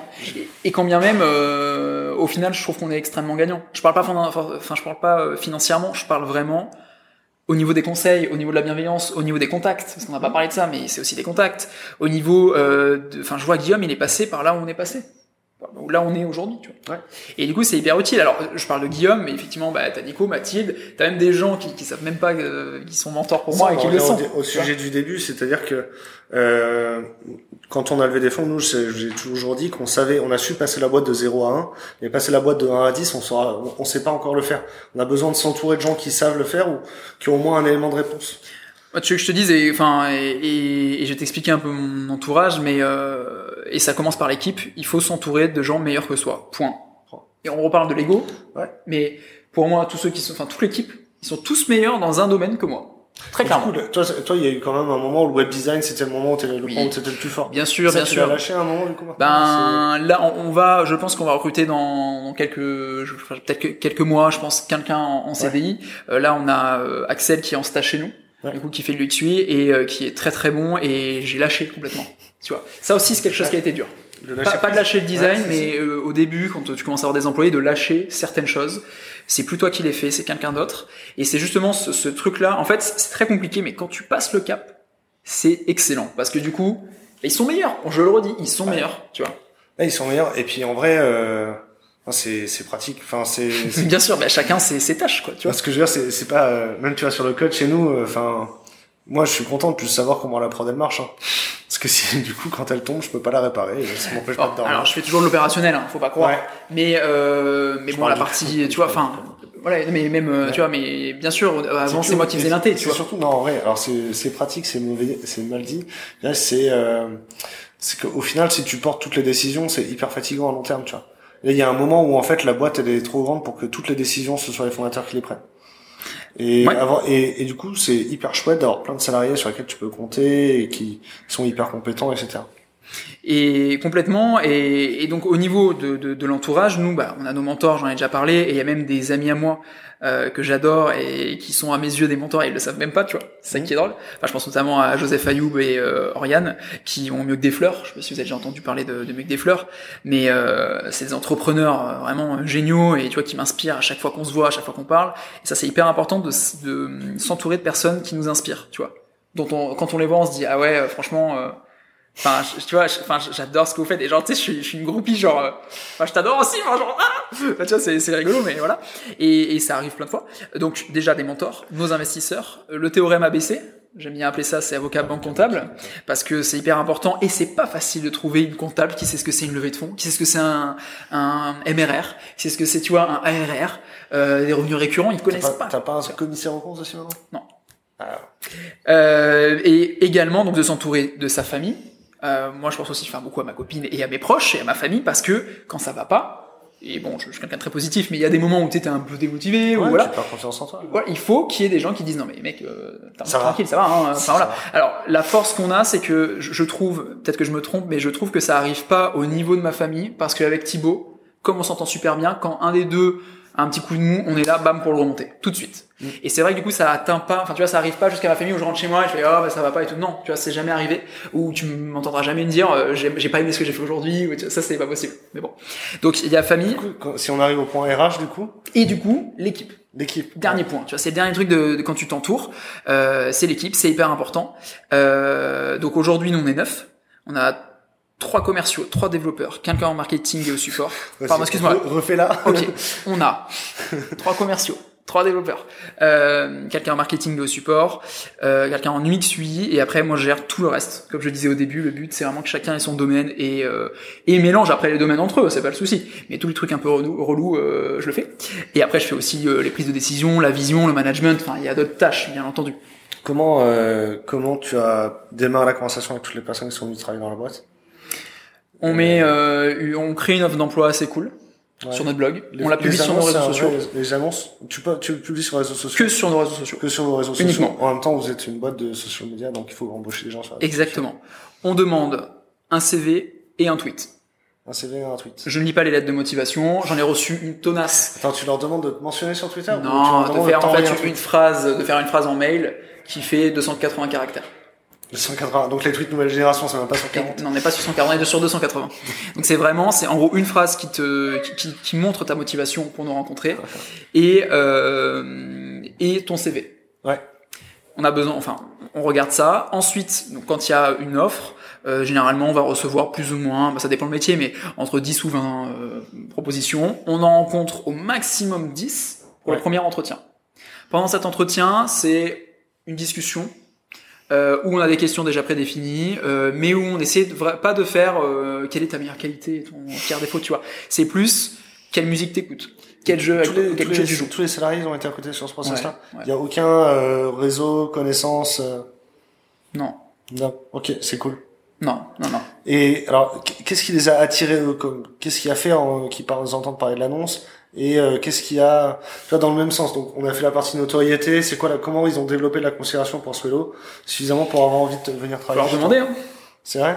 T'as pas de secret de sauce? Si, je pense, je pense que euh, la partie care, on prend soin d'eux, on, on le montre. hein. Alors, ça va être bête ce que je vais dire, mais dans le package, quand t'es en CDI, t'as un compte Spotify. Ouais. C'est nul, hein. Ça coûte que dalle. C'est nul. Mais tu te dis, t'arrives, tu vois, c'est comme si euh, demain t'as un compte Netflix et Spotify, tu vois. ouais. Non mais tu vois ce que je veux dire Ouais, C'est le petit truc. Euh, dans l'annonce, tu verras, il y a des viennoiseries, il y a des jus, il y a des jeux de société tous les midis. Mm. Euh, Il y a une Xbox, on la joue moins, mais il y a une Xbox. C'est en fait de se dire, on est là pour travailler quand il faut travailler et il faut que je puisse compter sur vous quand il faut travailler. Par contre, à 12h30, on va manger et on se fait un d'eau sur la table, on commence à jouer et on rigole, tu vois. Ouais. C'est cette culture d'entreprise et qui a pas été forcément amenée que par nous avec Thibaut, qui a été aussi amenée par Kevin, qui a été notre employé numéro un. Et du coup, pendant le confinement, est-ce que vous faisiez le Pérodo en visio Mais oui, Bah, sur Board Game Arena, vous pourrez aller voir. On faisait des jeux tous les tous les midis, on faisait des jeux en visio et tous les jours on se voyait une demi-heure. Bah, c'est bien. Et carrément c'est bien. Et du coup donc juste pour terminer le, le process de recrutement, euh, on fait cet entretien un peu un peu où on pose des questions bon euh, sur euh, la logistique, sur euh, la musique que t'écoutes, également sur ce qu'ils attendent de nous et de ce poste. Ouais. Ensuite on n'en garde que deux. Et là il y a un test technique. Qu'importe le poste, que tu sois commercial, que tu sois dev, que tu sois UX, que tu sois ce que tu veux, il y a un test technique qui se fait. On les re-reçoit ici de manière informelle sur le canapé où on projette le test technique où on en discute ensemble.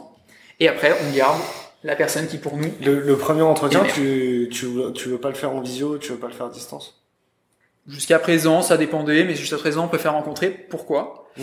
Parce que euh, au-delà des compétences, si l'humain ne va pas, Ah. ça va pas le faire. Sais, le- Ça va pas le faire. Nous, du coup, on a fait des recrutements pendant le confinement. Et euh, maintenant, on est de plus en plus euh, télétravail. Le bureau est plus Oui, euh, complètement ouais, facultatif. ouais. Et aujourd'hui, du coup, en fait, on commence à dématérialiser nos entretiens.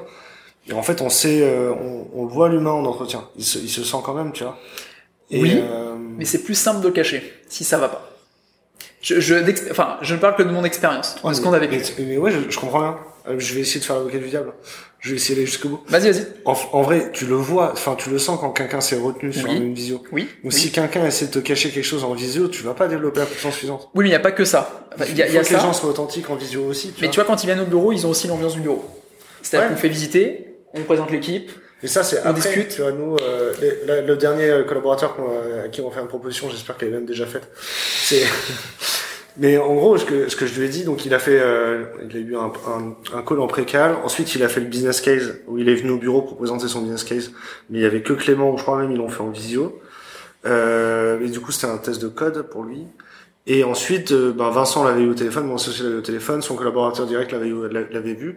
Et moi, je l'ai appelé pour tester, pour vérifier les dernières choses, voir euh, ce que je voulais savoir, c'est si, qu'est-ce que la boîte allait lui apporter quand il vient, vient chez nous, tu vois. Et donc j'ai compris ça, ça lui, il était, il avait déjà une vision là-dessus.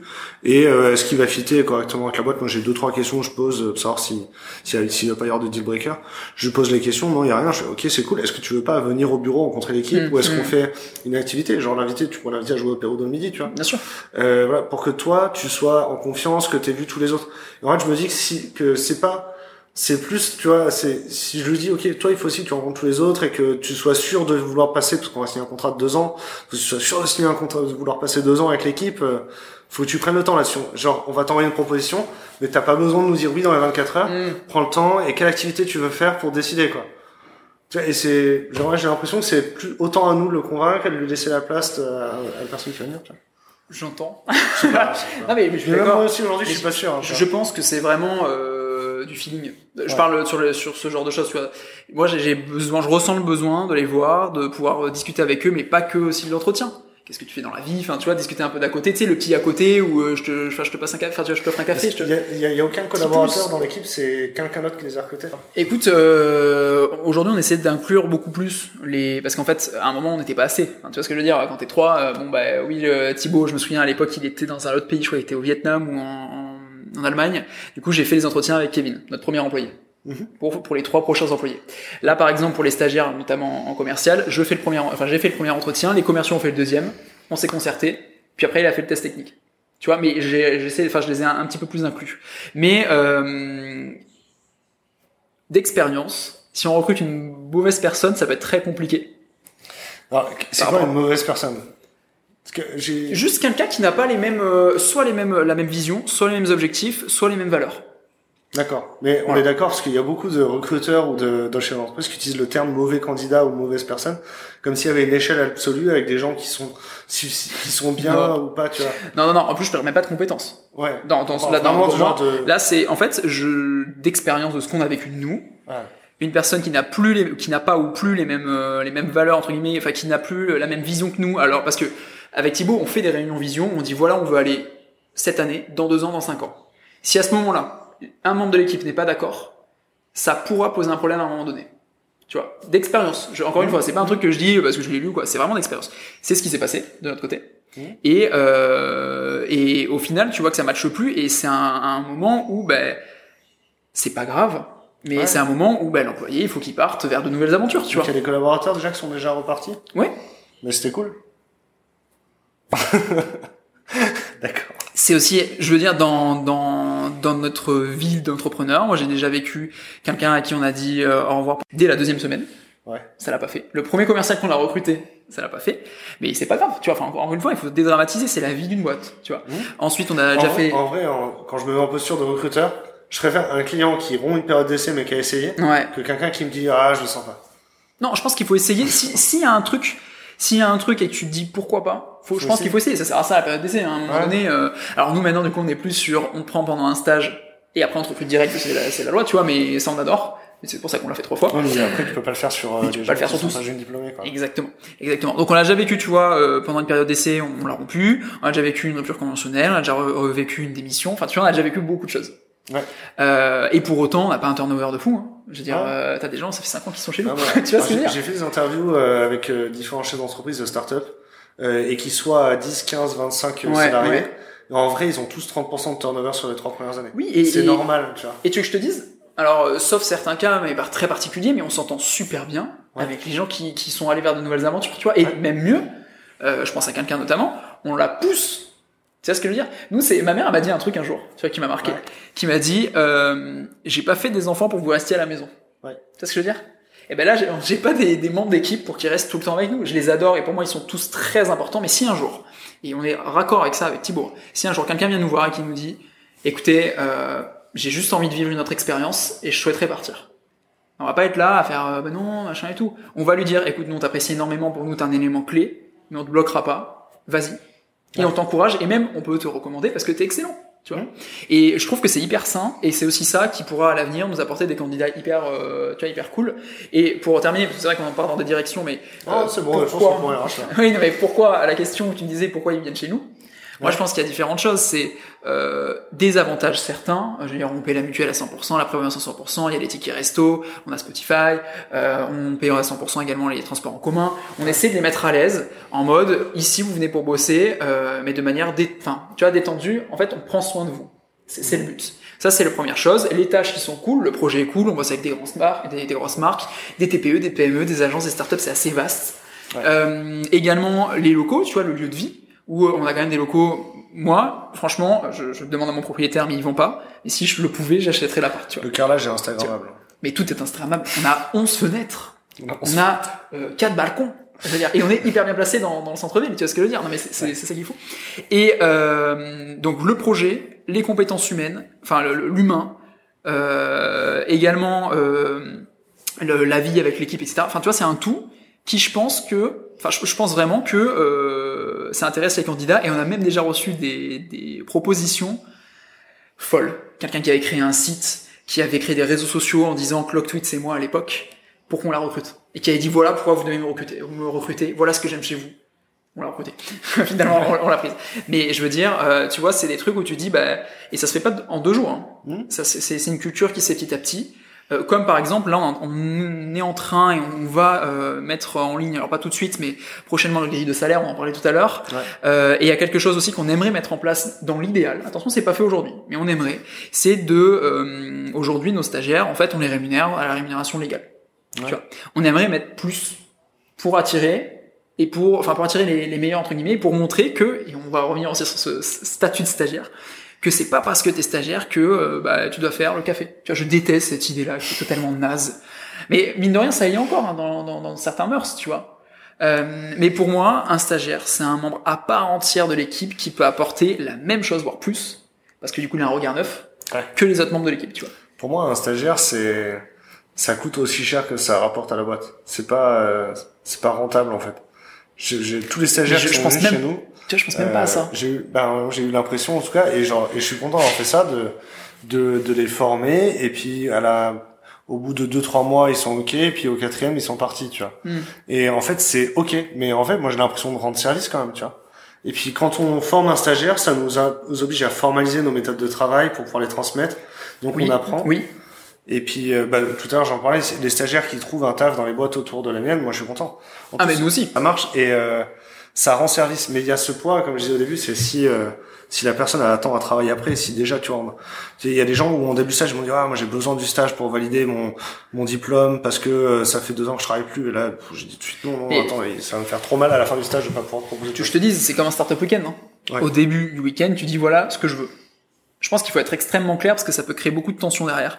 Nous, en fonction de la période dans laquelle on est, soit on cherche à, à recruter quelqu'un et on prend un junior pour après l'embaucher, soit là, par exemple, c'est le cas aujourd'hui, ils le savent dès le début.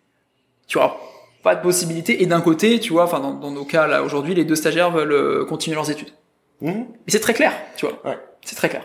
Et dès le début. Du coup, il n'y a pas de, tu sais, de froid, de trucs, de. Et, et du coup, est-ce que ça, ça devrait pas être pareil avec tous les salariés finalement? C'est-à-dire que les, les autres salariés aussi, ils vont pas rester éternellement dans la boîte? Mmh du coup ben comprendre en fait on, moi c'est enfin j'essaie de faire comprendre en quoi la la boîte elle apporte de la valeur aux salariés c'est quoi son bien sûr.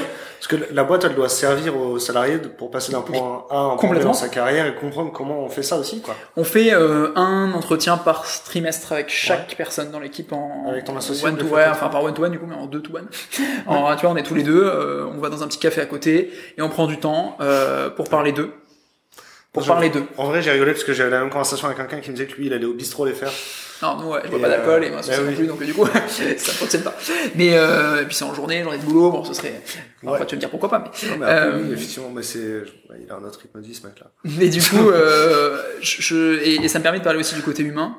Euh, pour moi, un employé qui n'est pas bien dans sa vie perso pourra jamais être bien dans son boulot. Ouais. Je, peut-être que je me trompe, mais c'est ce que je pense. Euh, qui est pas bien dans sa vie perso et peut pas être bien dans son boulot. Est-ce que euh, si t'es bien ton, dans ton boulot, tu peux aller mieux dans ta vie perso? Bah si euh, ça t'apporte ce que tu recherches, oui, pourquoi pas. Parce que ça peut te permettre d'arriver et de créer des projets en perso. Enfin, le truc basique, hein, quand t'as un CDI, tu peux prendre un crédit et donc acheter par exemple quelque chose. -hmm. Donc l'un dans l'autre, même si c'est pas la raison pour laquelle tu es en CDI, c'est aussi une des possibilités que je trouve très bien et qui peut te permettre d'arriver à, tu vois, à ton plan de vie, tu vois, qui, qui permet, qui te permet de, de réaliser des choses que tu veux. Et hum, bah, ça, nous, on le prend énormément en compte, tu vois, le, le care, le care, prendre soin, prendre soin, des petits déj improvisés. On apporte les viennoiseries comme ce matin d'ailleurs. Euh, là, on va mettre quelque chose en place. C'est mon frère qui m'a donné cette idée-là, euh, parce que je crois qu'ils le font dans sa boîte. C'est en gros, là, on va prendre une fois toutes les deux semaines un membre de l'équipe qui, pendant une heure un matin, va présenter une de ses passions. Tu vois, il y a quelqu'un chez nous, bah, Kevin. Il adore les chaussures. Il a, je crois, des dizaines de paires de chaussures.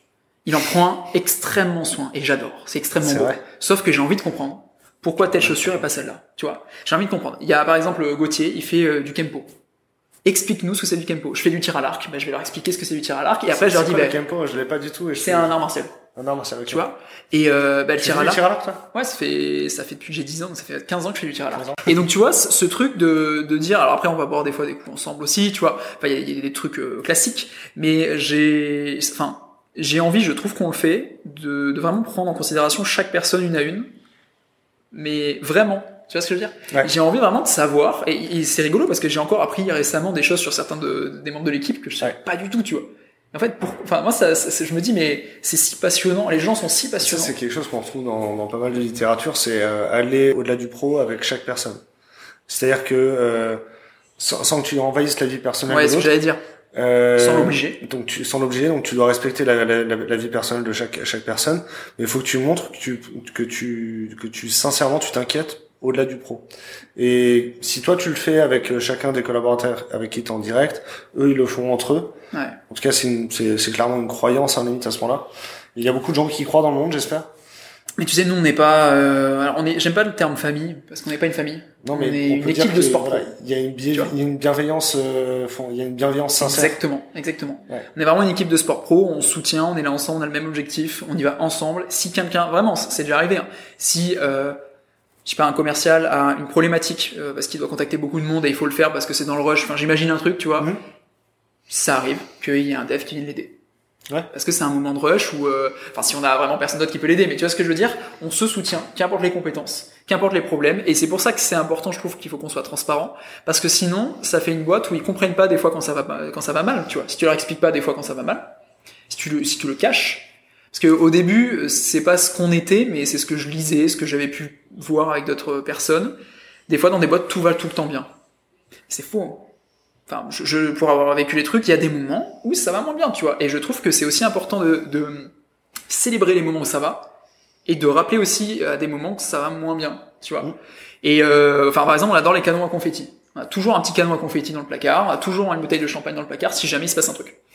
Tu vois, mais c'est c'est rigolo ou pas? Oui, si, mais j'ai, en fait, j'étais, en train de penser à autre chose et je suis revenu sur canon confetti. Canon confetti et, canon confetti. et, euh, et, le champagne, tu vois. Et bon, bref, tout ça pour, pour globaliser que l'équipe, c'est ultra important. C'est très important de pouvoir s'appuyer sur eux et c'est très important de créer cet esprit euh, d'équipe et ce truc le, midi où on va jouer ensemble ou alors on va faire autre chose ou enfin vivre des choses ensemble. C'est très important. Et du coup, si demain t'es un collaborateur qui est à Nantes, c'est ça maintenant? Euh, oui, oui, oui, Ivonique pouvait bien arriver. Parce que j'allais dire si t'as demain, oui, oui. si j'allais dire si t'as demain quelqu'un qui est pas au bureau, et mais en fait c'est déjà le cas. C'est le cas.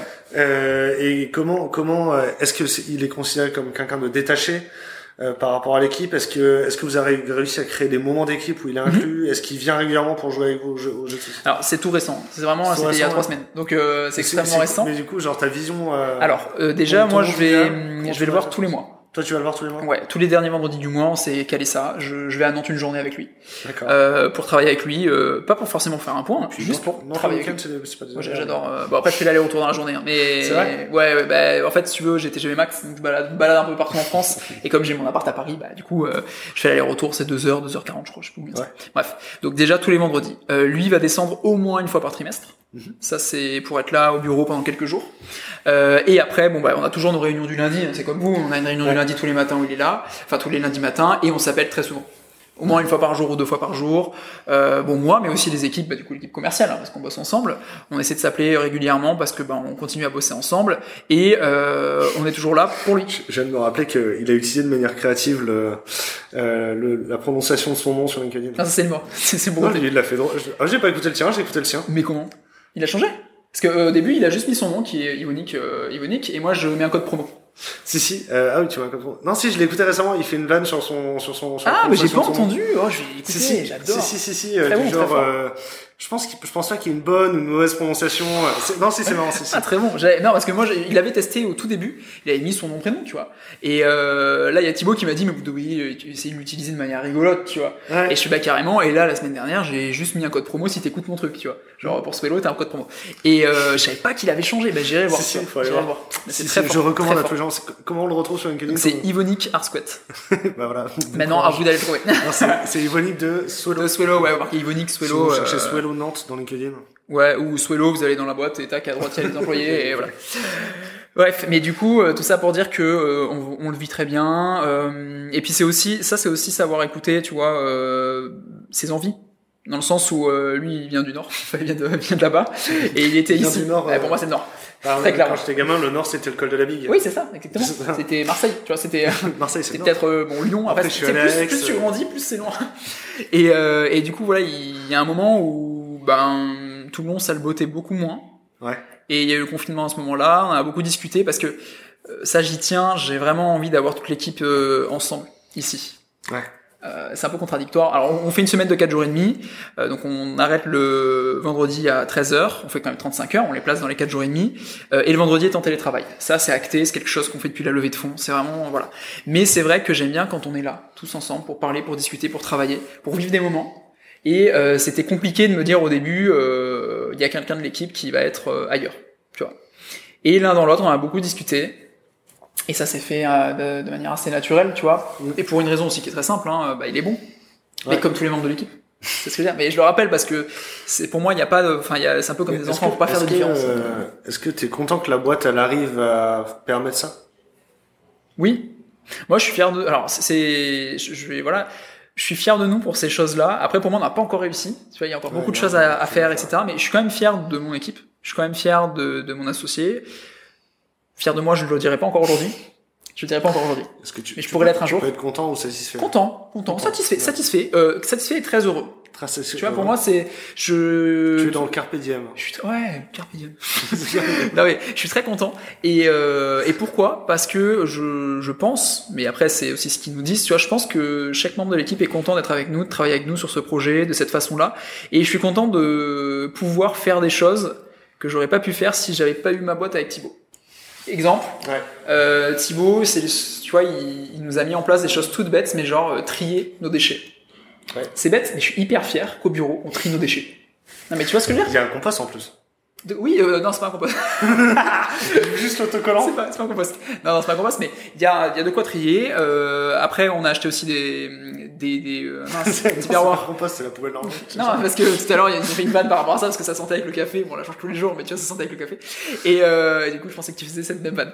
Euh, ensuite, on a des, des tupperwares, tu vois, pour euh, aller chercher à manger le midi si on sort, Ouais. plutôt que d'aller prendre tous les trucs. Et tu vois, ces petits trucs, petit à petit, bah, on est en train de créer notre propre culture.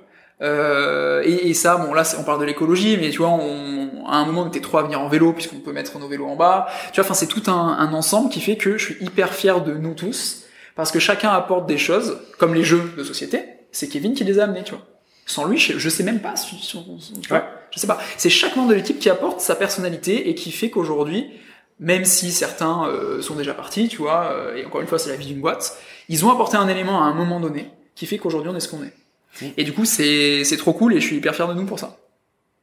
Et je parle pas du produit, je parle pas, là, je parle vraiment de l'équipe et de la vie. euh, la. Euh, la monétisation, c'est la- c'est l'accélérateur qui t'a appris beaucoup de choses et t'as appris à ce que t'as si on do- sur la monétisation, si on devait résumer en une phrase ce que t'as appris et ce qui t'a permis, ce que ouais, ce que ce que t'as retenu. N'ayez pas peur de vendre et euh, MVP à fond, donc MVP minimum valuable, Ouais. valuable product, j'ai arrivé. Ça.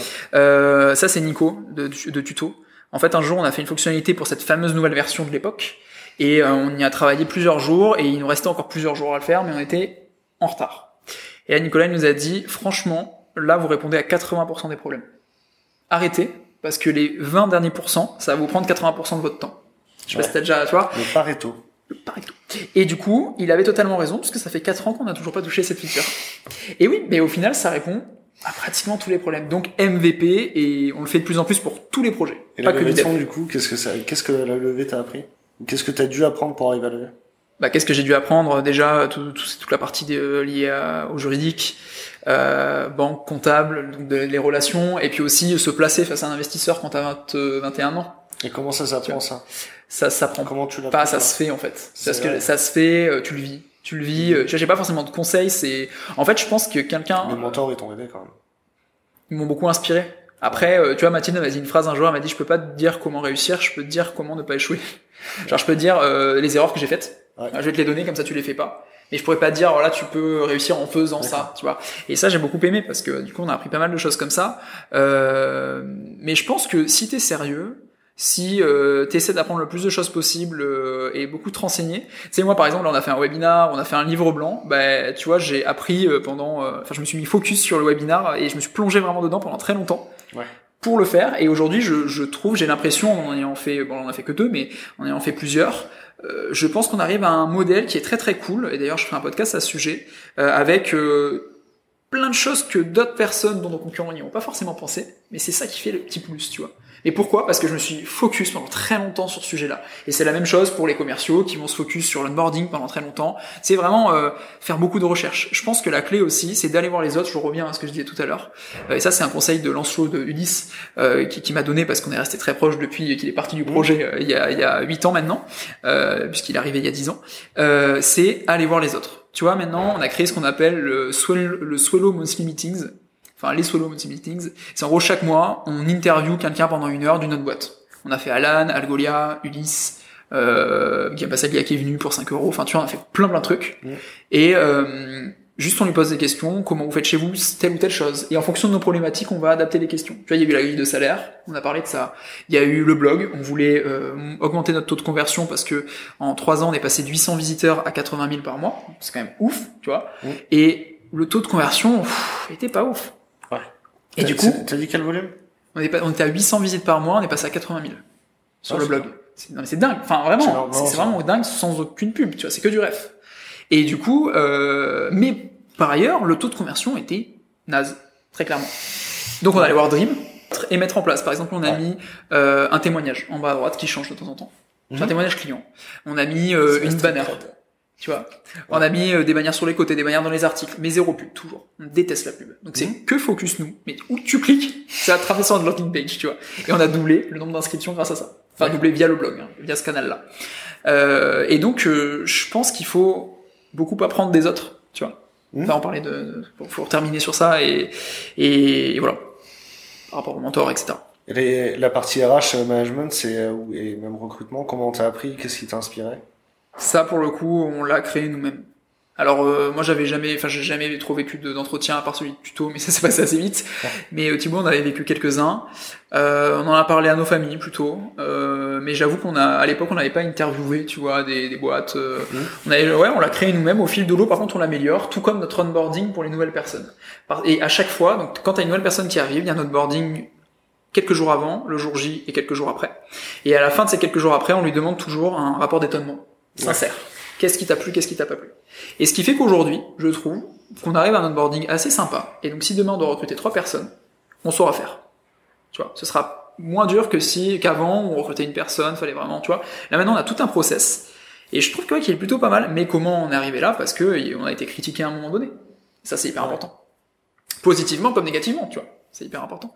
Et du coup le care, pour, euh, pour aller vers cette direction-là, euh, bah, c'est une de nos valeurs dans chez Swello, dans le projet. Pour moi, c'est un argument de vente aujourd'hui. Alors c'est pas quelque chose qu'on s'oblige à faire, c'est juste dans nos valeurs. Mais du coup, ça se ressent énormément parce que euh, nos clients ou nos utilisateurs, pour nous, on, on s'occupe d'eux de la même façon. Ouais. Tu vois? Euh, On a un support ultra réactif, que ce soit en mail, en chat ou en télé par téléphone. Euh, on essaie de mettre des mots euh, d'amour un peu partout. Tu vois. Euh, bon, il y a programmer vos posts avec amour, mais euh, tu sais, par exemple, quand tu souhaites cliquer sur une fonctionnalité d'un abonnement supérieur, c'est pas si vite papillon. euh, tu vois, on essaie de mettre des petits mots pas hyper drôles, on va pas se marrer devant, mais je veux dire, hein, qui te fait sourire, tu vois, genre Ouais. papillon, tu vois. Et donc c'est, on essaie vraiment de casser ce côté algorithmique, parce qu'il faut le rappeler, hein, notre projet c'est des algos, hein. c'est une machine derrière. Et du coup, on essaie d'amener l'humain crées de l'affectif, ouais. créer de l'affectif et également d'apporter de la valeur tout le temps. Moi, mon, mon but, c'est que un prospect nous voit au moins une fois par jour quelque part. Sur le podcast, sur le blog, sur le webinar, sur un webinar, sur un livre blanc, sur une interview, sur la plateforme, sur une recommandation. Et en fait, c'est là où tu te rends compte qu'on a réussi à créer petit à petit une, une communauté tu vois. Et quand quelqu'un dit sur un groupe Facebook euh, quel outil vous utilisez euh, pour programmer vos posts, Ton, ton contenu, tu le crées pour faire la relation client et pas pour faire de l'acquisition. les deux. Je vais pas, non, les deux, les deux. Les deux. Parce que je vois le livre blanc, euh, tu vois, c'est la première fois qu'on le fait, mais on demande un mail en échange. Tu vois. Au début, on le faisait pas. Genre, on a travaillé, on a fait deux ans, et on va continuer là avec le blog du modérateur à faire le calendrier social média avec toutes les dates de l'année. Et on n'a jamais demandé un mail contre ça. Et il y a eu l'année dernière, on est monté à 4000 téléchargements rien que nous, ou 5000 je crois. Et on a eu zéro mail parce que pour moi, c'était je te donne de la valeur. Si un jour t'as besoin de nous, il y a notre logo partout. Tu vas t'en- tu vas t'en souvenir, tu vois. Mhm. C'était vraiment et c'est comme le blog où on sort trois articles par semaine. Bah voilà, tu vas tu vas lire le blog, c'est gratuit, Enfin, comme le podcast, comme le groupe Facebook, tu vois. Et là, juste on a testé avec le livre blanc et en fait ça cartonne aussi. Enfin là le livre blanc il a été téléchargé plusieurs milliers de fois sur TikTok parce qu'on est devenu partenaire TikTok là en janvier. Le webinar on a fait euh, 1800 inscrits, ce qui est dingue. Je, je- franchement j'en reviens pas. Je- J'ai pas de comparaison, hein. j'en sais rien. Mais je sais que j'en avais fait un autre où déjà je trouvais ça dingue. En vrai, tu euh, peux comparer à une conférence, tu vois. Genre, Ouais, mais si c'est vrai, c'était- Si effectivement. c'était en physique, c'est 1200, t'as dit 1800. 1800, ouais. 1800 personnes en physique. c'est- Alors 1800 inscrits et en live il y avait Il y a entre quoi comme 700 salle à et 800. Toulon où tu peux mettre 1800 personnes euh, Bah, t'as les, euh, t'as, ouais, bon, le Zénith c'est un peu grand, mais t'as, euh, t'as une salle là-bas, le Palais Neptune. Il y, a, il y a pas le cinéma, le cinéma ça rentre pas. hein. Non. Il y a un cinéma, mais ça rentre pas. 1800, tu rentres pas. Il y a, euh, peut-être le Théâtre Liberté où tu mets 500, je pense. Mais bon, bref. Après, tu vois, là, il y a eu, euh, réellement, il y a eu 700 personnes en live, hein, euh, sur les 1800. Mais tu te dis déjà, il y a des gens qui ont eu de l'intérêt. Et derrière, il y a, j'ai, enfin, quand tu t'en rends compte, tu te dis, j'ai parlé face à 700 personnes en simultané. Hmm. C'est ouf. Moi j'ai bien aimé les, les webinars et les lives, euh, j'ai- j'aime beaucoup. En vrai c'est assez agréable. Ouais. Mais je trouve ça ouf. Là, on a fait une semaine euh, événement. Ouais. On a livé tous les jours de 10h30 à midi Cool. Et alors? sur LinkedIn. Et bah il y a des gens qui reviennent le lendemain. Et euh, ils sont chauds, ils disent bonjour. Yo, content de vous revoir aujourd'hui. Communauté. Et euh, franchement, j'ai kiffé, c'était euh, ça rend bien. Et je viens de croire. Si j'avais les lives. Peut-être que je devrais le faire. si j'avais les lives sur LinkedIn. Eh non, j'ai pas. Ah mais la- l'astuce c'est qu'il faut montrer que tu produis du contenu régulièrement. Mais je, j'ai montré, parce qu'il y a le live show, il y a notre jet lag, il y a euh, nous, nos trucs tous les, on fait, on, on fait que ça. On sort les trucs que ça. Et, mais c'est rigolo parce que l'idée première, c'était pas forcément de l'acquisition, je pense notamment au podcast. Et en fait, on se rend compte que ça nous apporte des choses. Ouais, bah c'est Le sûr. partenariat TikTok, ça vient d'un podcast. C'est vrai. Ça vient de notre podcast. Très clairement. Non mais en vrai, euh, ça, ça a du sens parce que le bah, c'est bienveillant, c'était bienveillant envers tes utilisateurs, ils, te, ils parlent de toi, ils te rapportent d'autres Ouais. utilisateurs. Enfin, tout ça pour dire que le- prendre soin des, des gens autant de ton équipe que de tes clients, je pense que c'est très important. D'autant plus, bon, je donne une astuce à nos concurrents, mais quand nos concurrents le font peu ou, ou pas. Ouais. Tu. Surtout quoi, ils font beaucoup de contenu en anglais et si tu veux Ouais, aussi. contenu en français. Aussi, aussi, aussi, bien sûr. Après, on a testé là de contenu en anglais en faisant une interview avec euh, Matt Navarra, qui est un expert réseaux sociaux euh, euh, qui parle anglais du coup, et bah, ça marche aussi bien. On a testé juste le référencement, on a fait une page blog anglais avec juste son interview en anglais et en français. Alors celle en français elle a cartonné, mais celle en anglais aussi, tu vois. Donc prépare un peu la suite. Oh, c'est cool. Tu es Monsieur Capital Sympathie. C'est ça. On essaie. Ton sujet dans tous On les points de essaie. la boîte, le Capital Sympathie. Exactement, Capital Sympathie, on essaie. Moi, ça me va. Moi, j'ai passé un moment. Et ben moi aussi. Euh, là, on n'a pas de live, donc euh, normalement, normalement, j'essaie de me débrouiller avec des questions d'utilisateurs quand je suis en live. Mais Ouais. euh, est-ce qu'il y a des questions que j'aurais dû te poser? Est-ce que, est-ce que tu veux garder le mot de la Non, fin? juste, euh, juste, euh, qui était notre cinquième point. Ouais. cinquième point, c'était point, justement définir ce que non, c'est. non, non. Juste Bah définir ce que c'est. Alors c'est très rapide, mais c'est une solution, une- un outil de productivité qui permet aux communicants à gérer au mieux leurs réseaux sociaux. Ouais. Donc euh, si tu es sur Twitter, Facebook, LinkedIn, Instagram, les communicants viennent chez nous et vont faire de la veille, euh, de la programmation sur ces réseaux sociaux-là et de l'analytics. Mhm. Voilà. Nous, on utilise euh, euh, Et je sais, tous les jours. et du coup, oui, en mot de la fin, bah, juste merci. Alors merci. euh, bon, on se connaît déjà d'un peu avant, faut pas, voilà, mais, mais c'est vrai, merci beaucoup de, de nous soutenir autant parce que, bah, typiquement, vous faites des recos. C'est Ça, vrai. c'est déjà arrivé. Ouais, ah oui, oui, c'est arrivé quand on workshop. euh, Bah ouais. Alors, en fait, alors du coup, le use case où on le recommande, c'est euh, en fait comme nos clients, c'est beaucoup des recruteuses et elles n'ont pas beaucoup le temps d'animer leurs réseaux sociaux, Ouais, employés. ouais. Du coup, on a fait plusieurs fois un workshop. On leur explique comment faire un programme de contenu D'accord. et, euh, et du coup, ben, pour y passer qu'une heure dans la semaine plutôt que d'y venir tous les jours, on dit bah ici Swello pour les programmes. Carrément. Carrément. Et bah, merci beaucoup, merci beaucoup pour l'opportunité de ce podcast. Merci beaucoup d'être venu à Toulon. Mine de rien, parce que vous venez de. on est en vacances. on n'est pas venu exprès, on est Oui, en vacances, mais oui. mais bon, mais bon. Merci de nous avoir reçus. Non, Avec grand plaisir. Et puis, euh, bah non, c'est super cool d'avoir des. je- J'aime pas trop dire, enfin, pas client, mais là pour nous, je trouve que c'est vraiment une communauté qu'on se crée Ouais. autant de ton côté que du mien, Ouais. tu vois. Et euh, bah j'adore. Donc merci beaucoup. Ouais, c'est cool. C'est trop cool. Merci beaucoup. À bientôt. À bientôt.